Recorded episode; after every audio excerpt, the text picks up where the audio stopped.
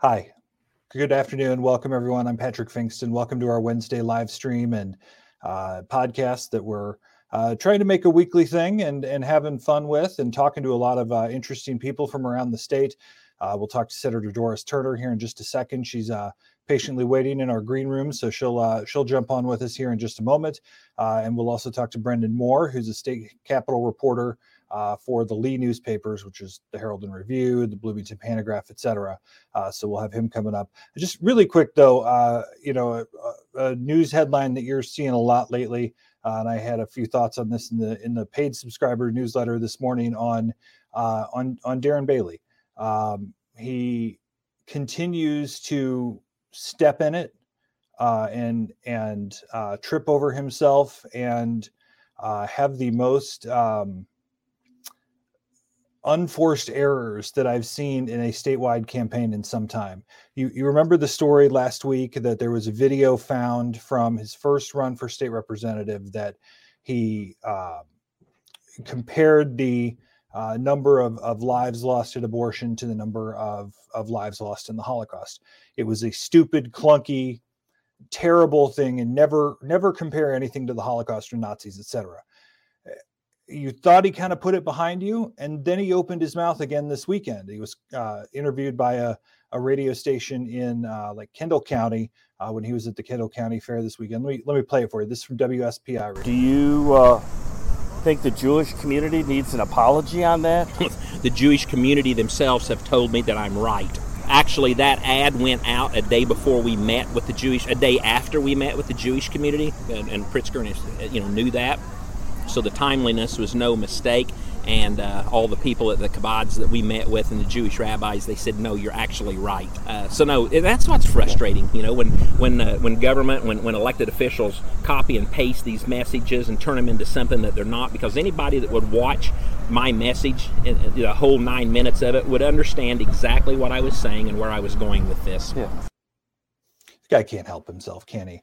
It's it's it's frustrating to to hear uh, somebody continue to double down on something stupid that he has to know is stupid, uh, and maybe maybe he doesn't know. Uh, I had a whole monologue on it this morning when I uh, filled in on WMAY. I'll put that up on our YouTube page uh, here in a little bit that you can you can watch if you're if you're interested in in that from this morning. But at 12:03, we are going to welcome in State Senator Doris Turner, a Democrat from Springfield who was uh, appointed to the Senate um, a uh, uh, couple of couple of months ago now, last late last year. Uh, Senator, welcome. I know you're on the road, so uh, appreciate you taking some time. How how do you feel about the atmosphere out there right now? Because it's the partisanship, the kind of meanness. Clearly, the Pritzker Bailey dynamics are very unpleasant. Um, is is there a is there a path forward, or is this just going to be a a blood sport fight to the death from here on out? You know, I think it is very frustrating. So, um, I ascended to the Senate in February the 6th, actually, of 2021 after serving uh, 10 years on the Sangamon County Board and nine and a half years on the Springfield City Council. And I will tell you that during my time in both of those elected bodies, I operated in a very bipartisan manner and really got a whole lot done for my constituents because of that. So seeing um, the the way that everything is so partisan and really um, it's not good for the public discourse. It's not good for uh, us to move forward to actually affect change in our communities. And I've always done everything I can to uh, not engage in that. And hopefully, we can move past it and get back to a point when we do operate in a more bipartisan manner. I want to talk about some some uh, issues that are out there right now, and obviously, you know the uh, the Bailey comments that that were just. I, I thought it was initially just a clunky, trying to compare and and harmless, but he keeps doubling down on this, and and and it makes the the far right look bad. It makes the you know I, I think the the far left looks a little extreme at some points on on this issue when polling shows that that two thirds of people are, are generally in the middle uh, when it comes to issues like abortion. Is is the legislature, the Democrats in the legislature, going too far uh, with with the abortions for everyone whenever they want them sort of sort of movement that we're going in? You know, um, I have always been a, a uh, pro-choice. Long before I was an elected official, I was a, a pro-choice person.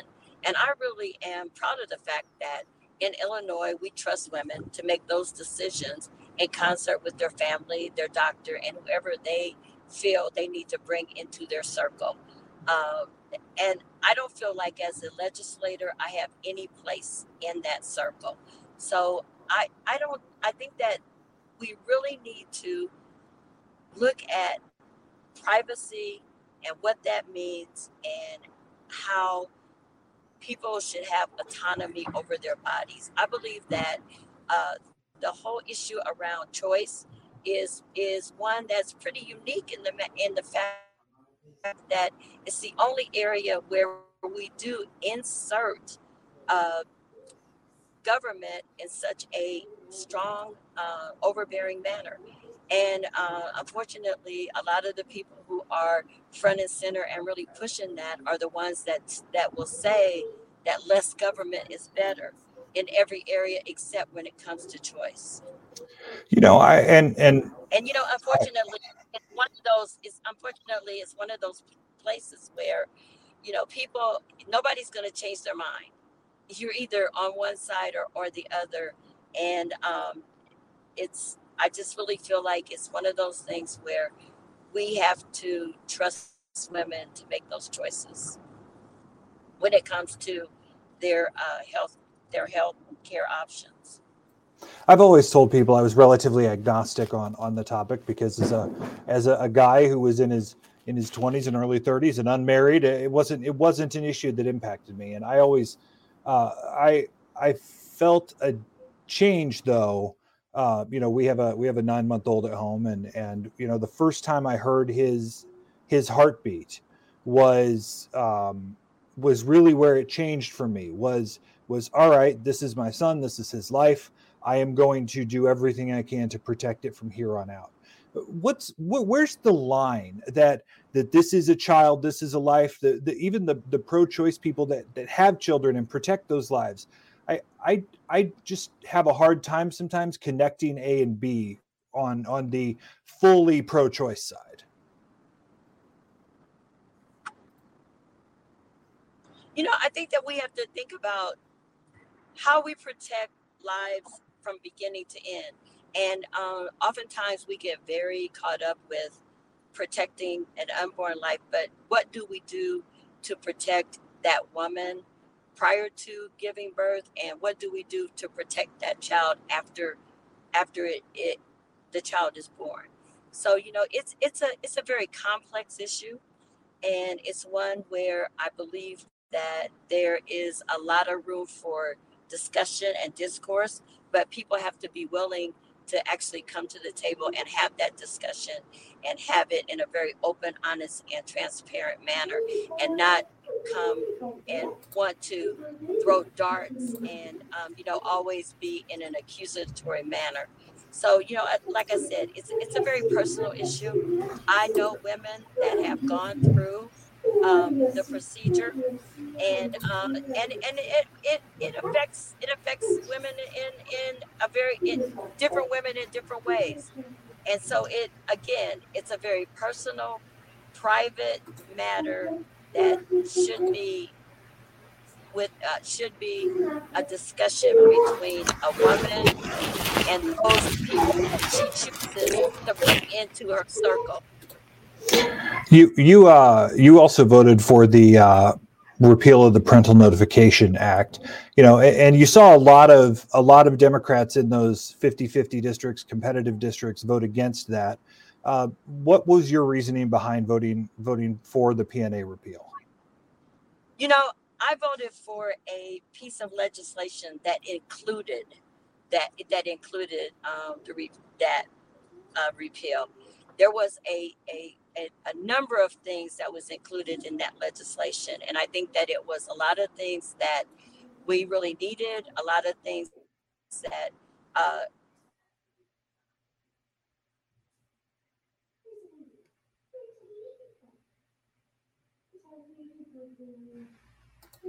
family position where they don't have to seek an abortion because um, because it prepares them uh, for for for life. So the, the repeal was only one piece of that legislation that provided for a lot of different things. And so I you know and I think that that's what we have to look at. Unfortunately, legislation is very complex and and instead of plucking out one you know one piece of a very complex piece of legislation. We have to look at that whole body and what it means and, and what it does. And, that's so, a and that's a um, completely um, fair point.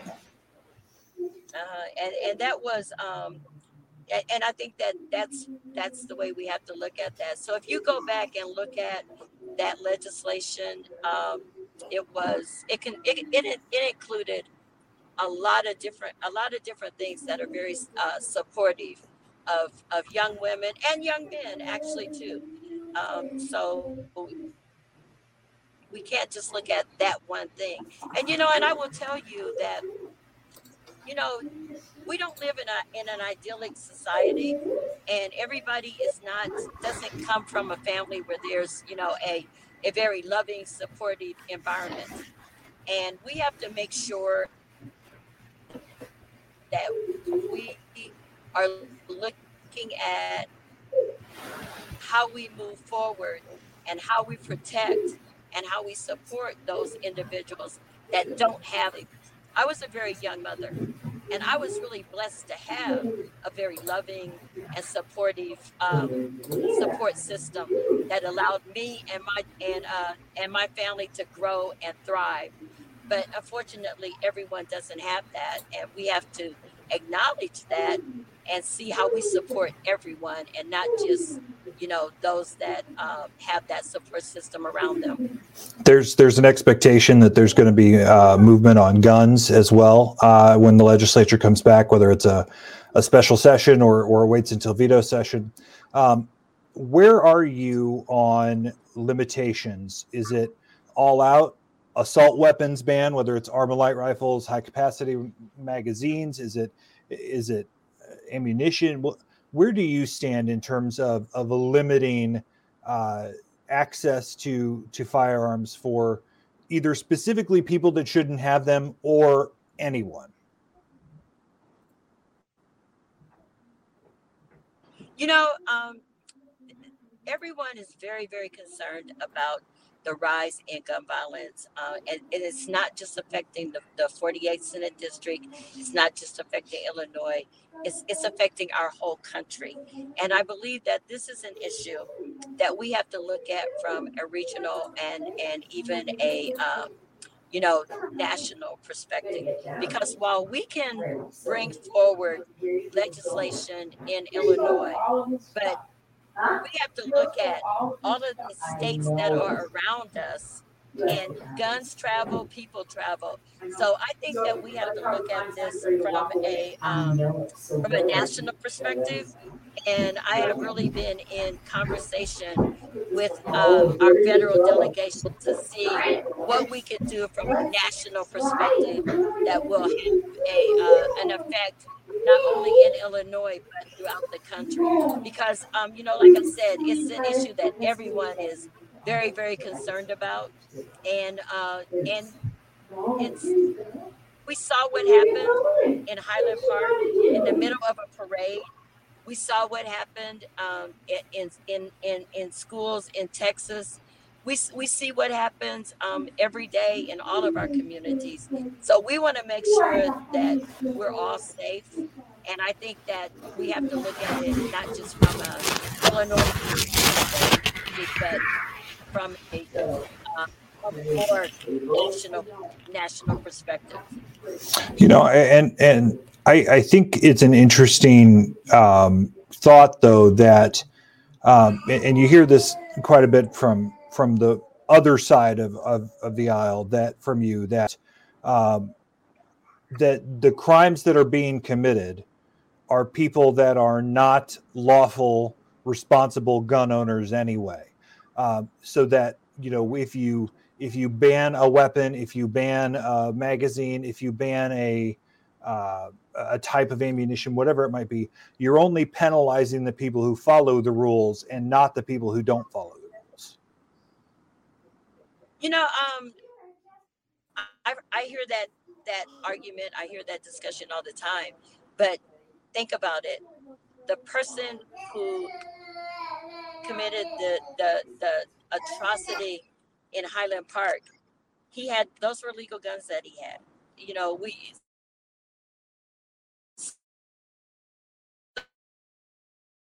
so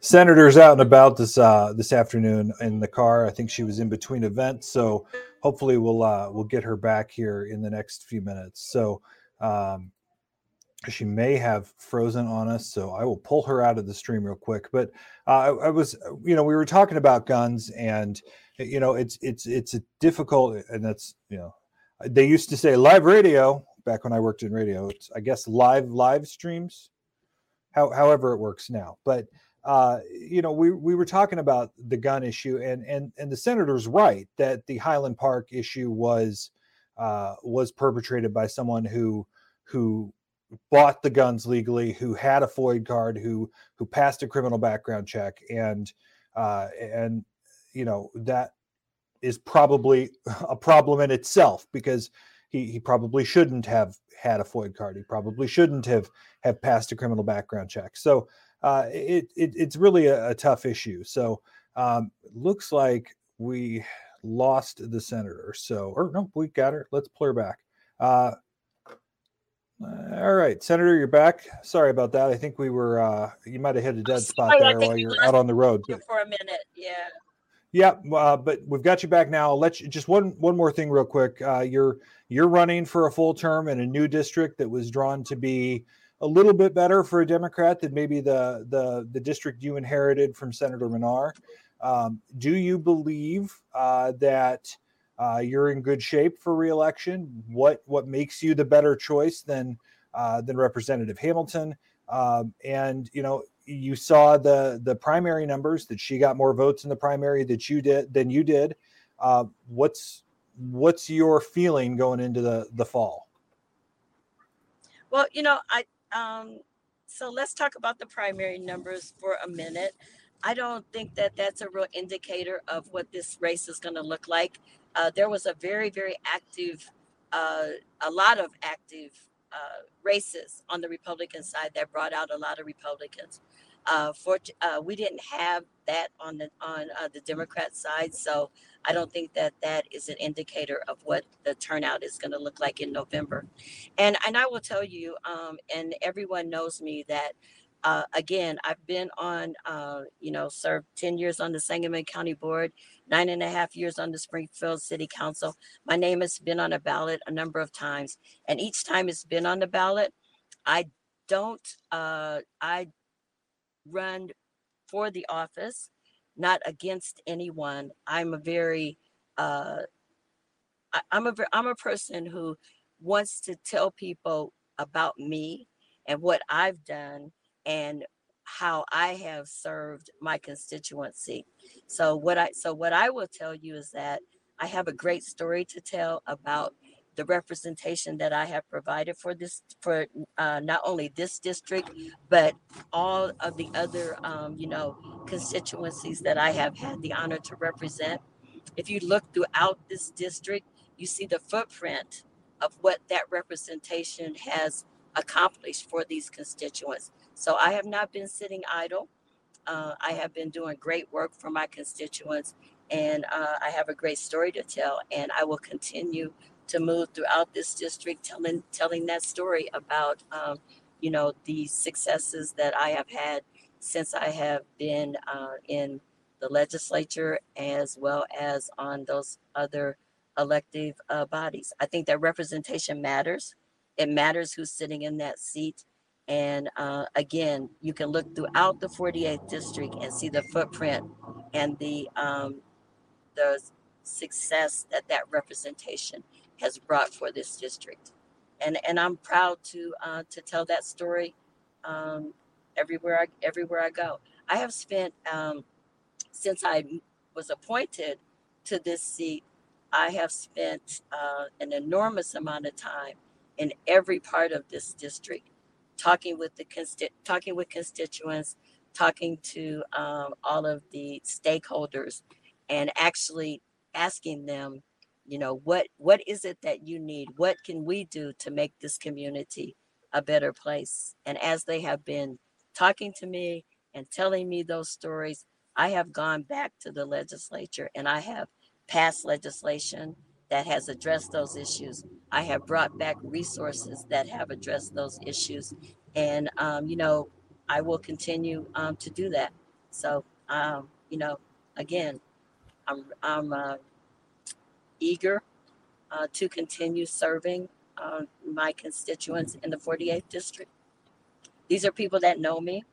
These are people that know the great work that I have done, and um, you know I'm ready to ready to continue doing it. It's going to be a fun one. Senator Doris Turner, thanks for fitting us in your busy day. Uh, have a have a great rest of your afternoon.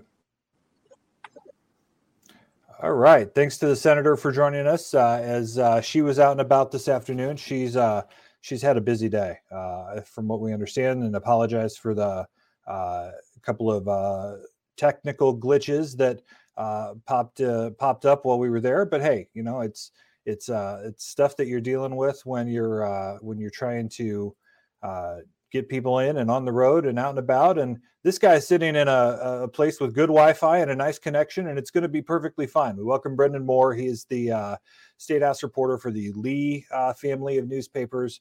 Uh, Brenden, I, have been talking a lot about uh, Darren Bailey today, whether it was when I was on the radio this morning or in the newsletter this morning. Uh, or as we started the live stream today, it's like he's all I'm talking about, and that he just can't help himself.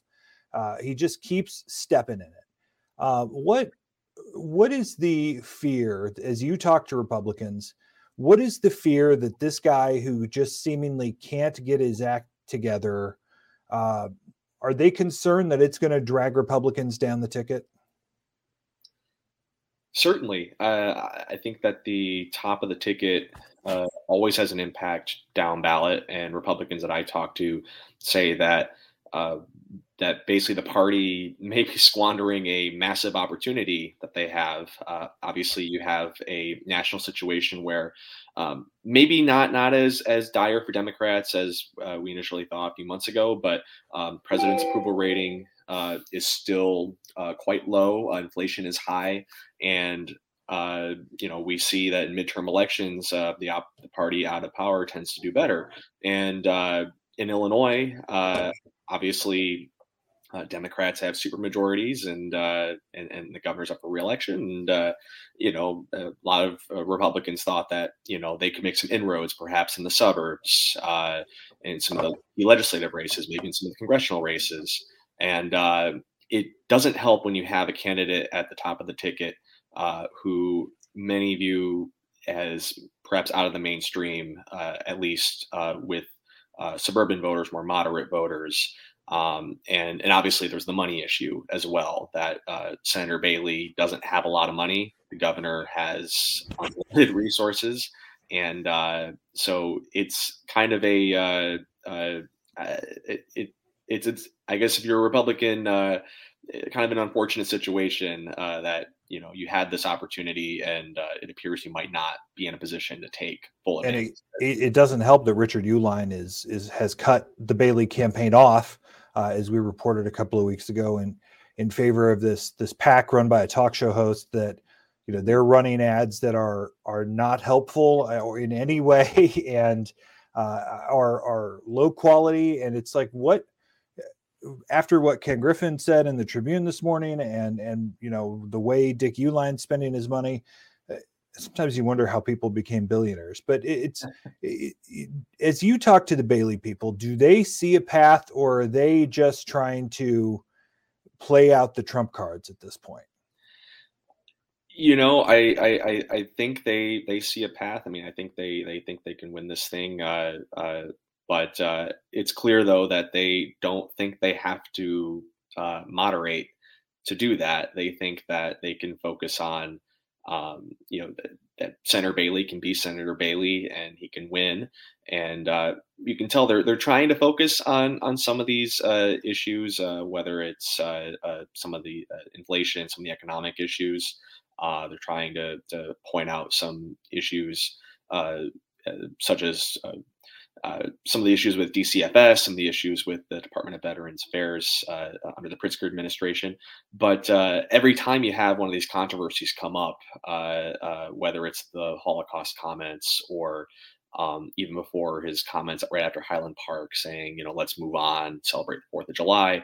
That's another day you're not talking about some of those issues that maybe you could make inroads on.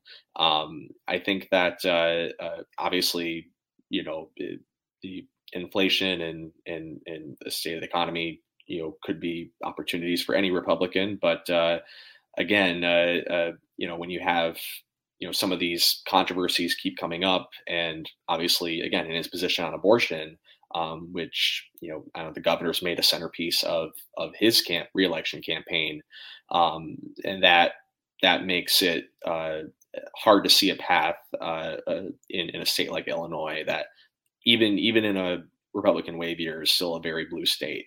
Um, and and conventional wisdom's always been that Republicans have to uh, run to the middle uh, to be competitive. And uh, the past couple that have won statewide have have, uh, done that.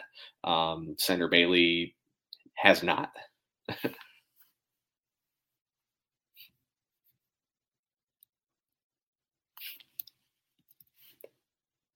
think you're on mute, Patrick. Yeah. I need to figure that button out. I'm looking like a jamoke. Uh, so I, I, wanted to ask you about some of the congressional races you've been following. Uh, that that starting with the 15th uh, in the primary that that uh, Rodney Davis uh, fell to Mary Miller. I of course had the background of working for Rodney Davis in 2012 and against Mary Miller in 2020.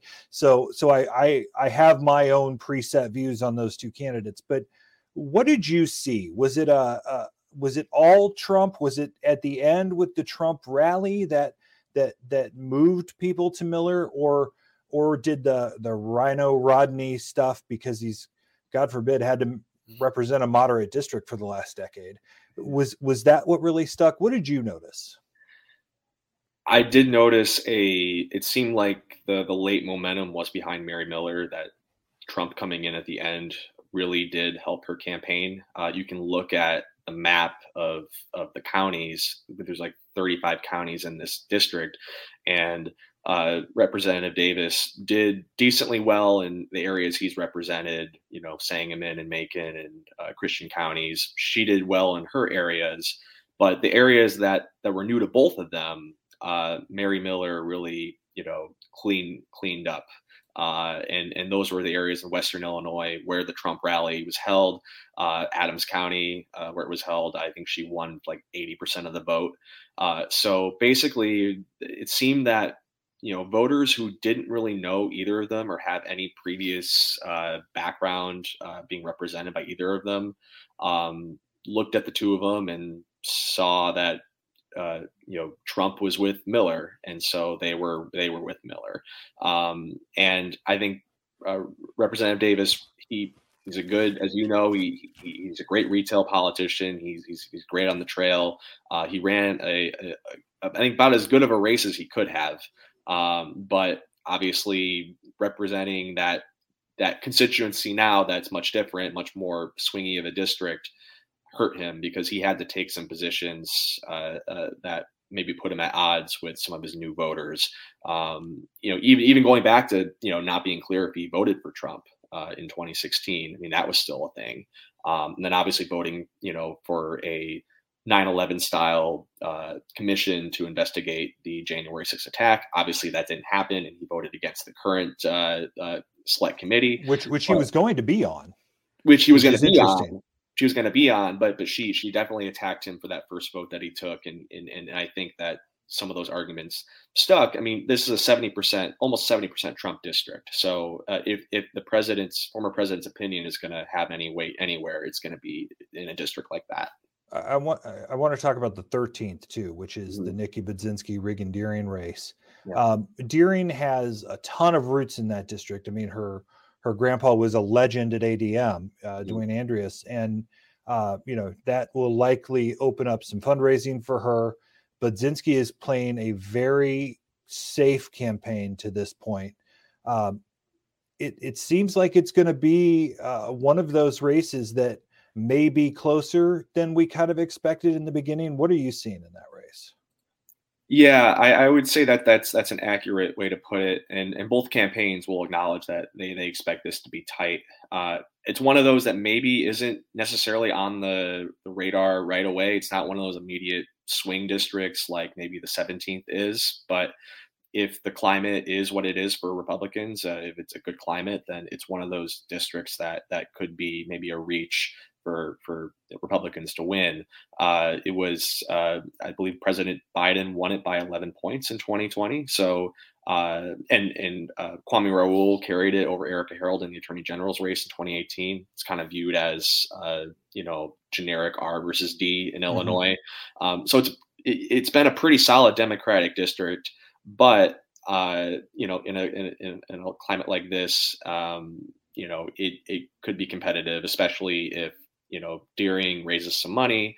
Um, she also has some personal wealth that she could contribute if she wants, um, and gets the message out about uh, Budzinski, uh, who obviously worked for Governor Pritzker, worked for President Biden. Uh, maybe not the most popular folks in the district. Um, that could be used against her, uh, and and uh, obviously Deering, you know, having the family background with ADM, the Andreas being an Andreas could could help her. Help her. Is is the 17th district the prime pickup or the prime switch uh, flip district for either party in the state? I, I, I think it would be. Uh, just just looking at, I mean, I believe it again went for Biden by about eight points. Definitely not a safe district in in a uh, in, in, what could be a wave year. Uh, you know, it, it got a little bit more democratic in redistricting, but uh, you know, it it. Uh, the last time they uh, Cheri Bustos only won it by I think about four points over Esther Joy King, who's running again. Uh, she didn't have a very competitive primary. Uh, I believe she ended it with about a million and a half dollars in the bank, whereas uh, you know her uh, competitor Eric Sorensen. Uh, on the Democratic side, had to compete in a six. Spend it all, baby. Yeah, spend it all, and so he he he starts at a disadvantage in that sense. Um, you know, I would say it it it at least uh, national ratings agencies would consider it probably the most likely Illinois district to flip. I think it's a toss up.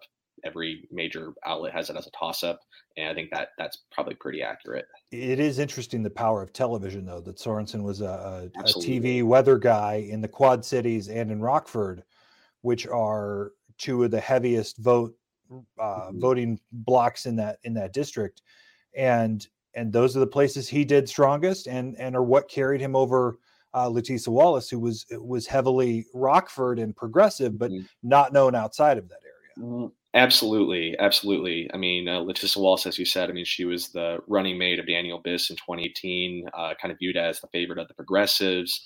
Uh, and then uh, there was Jonathan Logemann, who's a Rockford alderman, who's kind of a favorite of establishment types in the district. He had a lot of trade union support. I think the AFL-CIO backed him, which usually is a pretty good endorsement to have in that district. But uh, like you said, I mean, you know, he was on television. Sorensen was on television for over a decade in Quad Cities and in Rockford, and um, you know, we've seen that you know uh, uh, you know folks that have television experience you know television reporters can make for good political candidates. I mean you know they have the name id they know how to how to talk in front of people they know how to explain and you know uh, comprehend information. And uh, yeah he used that to his advantage and he won i think uh, a pretty surprisingly uh, not mm-hmm. close primary. I think he, he won it by double digits which is pretty impressive for a first time candidate my wife's a TV reporter, so honey, uh, Brenden Moore thinks you'll be a good, uh, a good or former TV reporter uh, thinks you'd be a good good political candidate. Uh, and last thing before I let you go, Brenden, I appreciate the time and and uh, you know I hope hope we could have you back often.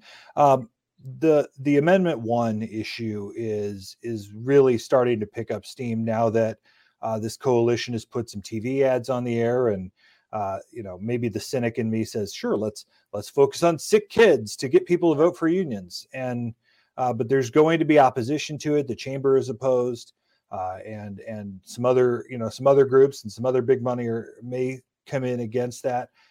It it it is very wordy in the sense that you know it's it's changing statute and the constitution et cetera.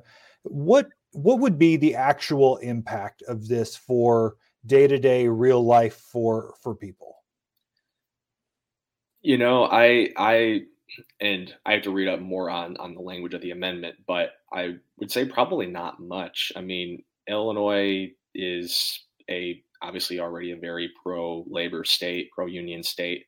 Um, you know, they're they're you know at, at least in the past four years, and and you know under Governor Pritzker, you know they've enacted a lot of uh, uh, measures to to to protect protect workers and and, and unions, and uh, so I suppose this would just protect uh, you know against maybe future attempts to to uh, um, I guess uh, you know attack labor, but um, I, I, don't think that there's any immediate danger of that, especially you know to get it on the ballot.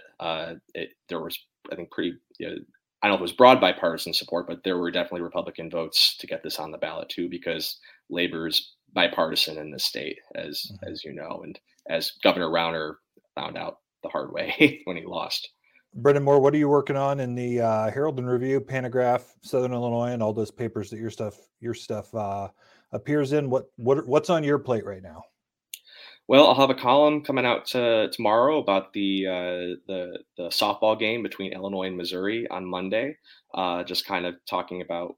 I mean, I was there, what it was like to be there, and uh, just kind of how it was interesting that everyone was very jovial and uh, you know happy, and you know the partisan swords were put down, despite all the differences between Illinois and Missouri, uh, especially I think we've seen that a lot in the past few months on the abortion issue, as uh, you know, Illinois, you know, basically becomes this island in the Midwest, and states like Missouri enact trigger laws that basically outlaw the procedure. Um, so I don't know. So that was kind of an interesting uh, forum in Busch Stadium to have lawmakers from both sides, uh, given Republicans, Republicans and Democrats playing softball together, cats and dogs living together. It's it's just it throws everything upside down when when you a, see a, a, little bit, a little bit, and uh, and I guess obviously uh, I'll be out at the state fair uh, starting uh, tomorrow all the way through Sunday, and there'll be a lot of uh, storylines. Uh, the political days are obviously next week, and I think I think I think it'll be interesting to see, especially on the Republican side, who shows up and who speaks. So. Brenden, we appreciate your time, and uh, hopefully we'll uh, we'll see you around and uh, talk talk with you soon. Yeah, thanks for having me on, Patrick. Great. That's Brenden Moore from the uh, Lee Enterprises, uh, Lee newspapers uh, that is is around the state. Herald and Review, Pantagraph, Southern Illinoisan, Post Dispatch, etc. appreciate Brenden jumping on with us. Um, and and you know it, it's it's really interesting that that we we are about into uh, state fair season uh, again that uh, you know the the butter cow gets unveiled today and then they'll have the twilight parade tomorrow and and and things will will hit again and um, you know I, I, don't know that the political days are what they used to be since it used to kind of be considered the uh, the kickoff to the fall campaign in this state uh, but since we had such a late primary i just i don't know that the uh, that the primary ever really ended uh, or that the election ever really ended. So uh, it, it's it's going to be interesting to see what the excitement is because the Republicans have kind of done their grassroots thing at the um, at the at the fair, and Democrats have kind of made their their county chairman's brunch a little more of the focus of their their day the last few years. So it will be interesting to see what uh, what happens at the state fair over the next uh, over the next 10 11 days as as it happens so i appreciate you joining us today uh, thanks to senator doris turner thanks to brenden moore uh, and uh, hope you will uh, join us uh, as uh, if you aren't a subscriber to the newsletter. We're at the Illinoize, I L L I N O I Z E dot com. And uh, you can subscribe up in the top right corner. Just click the free version, and uh, you you can uh, get our stuff three days a week. Paid subscribers get things all five days a week, and hopefully try and make it interesting and, and thoughtful and uh, something that people are interested in. So thanks so much for joining us. I really hope you uh, have a great, uh, great rest of your Wednesday uh, or whenever you uh, happen to to join us with this. And uh, drop us a note anytime. Mailbag at theillinoize.com. Talk to you soon. Thanks for joining us on the Illinoize.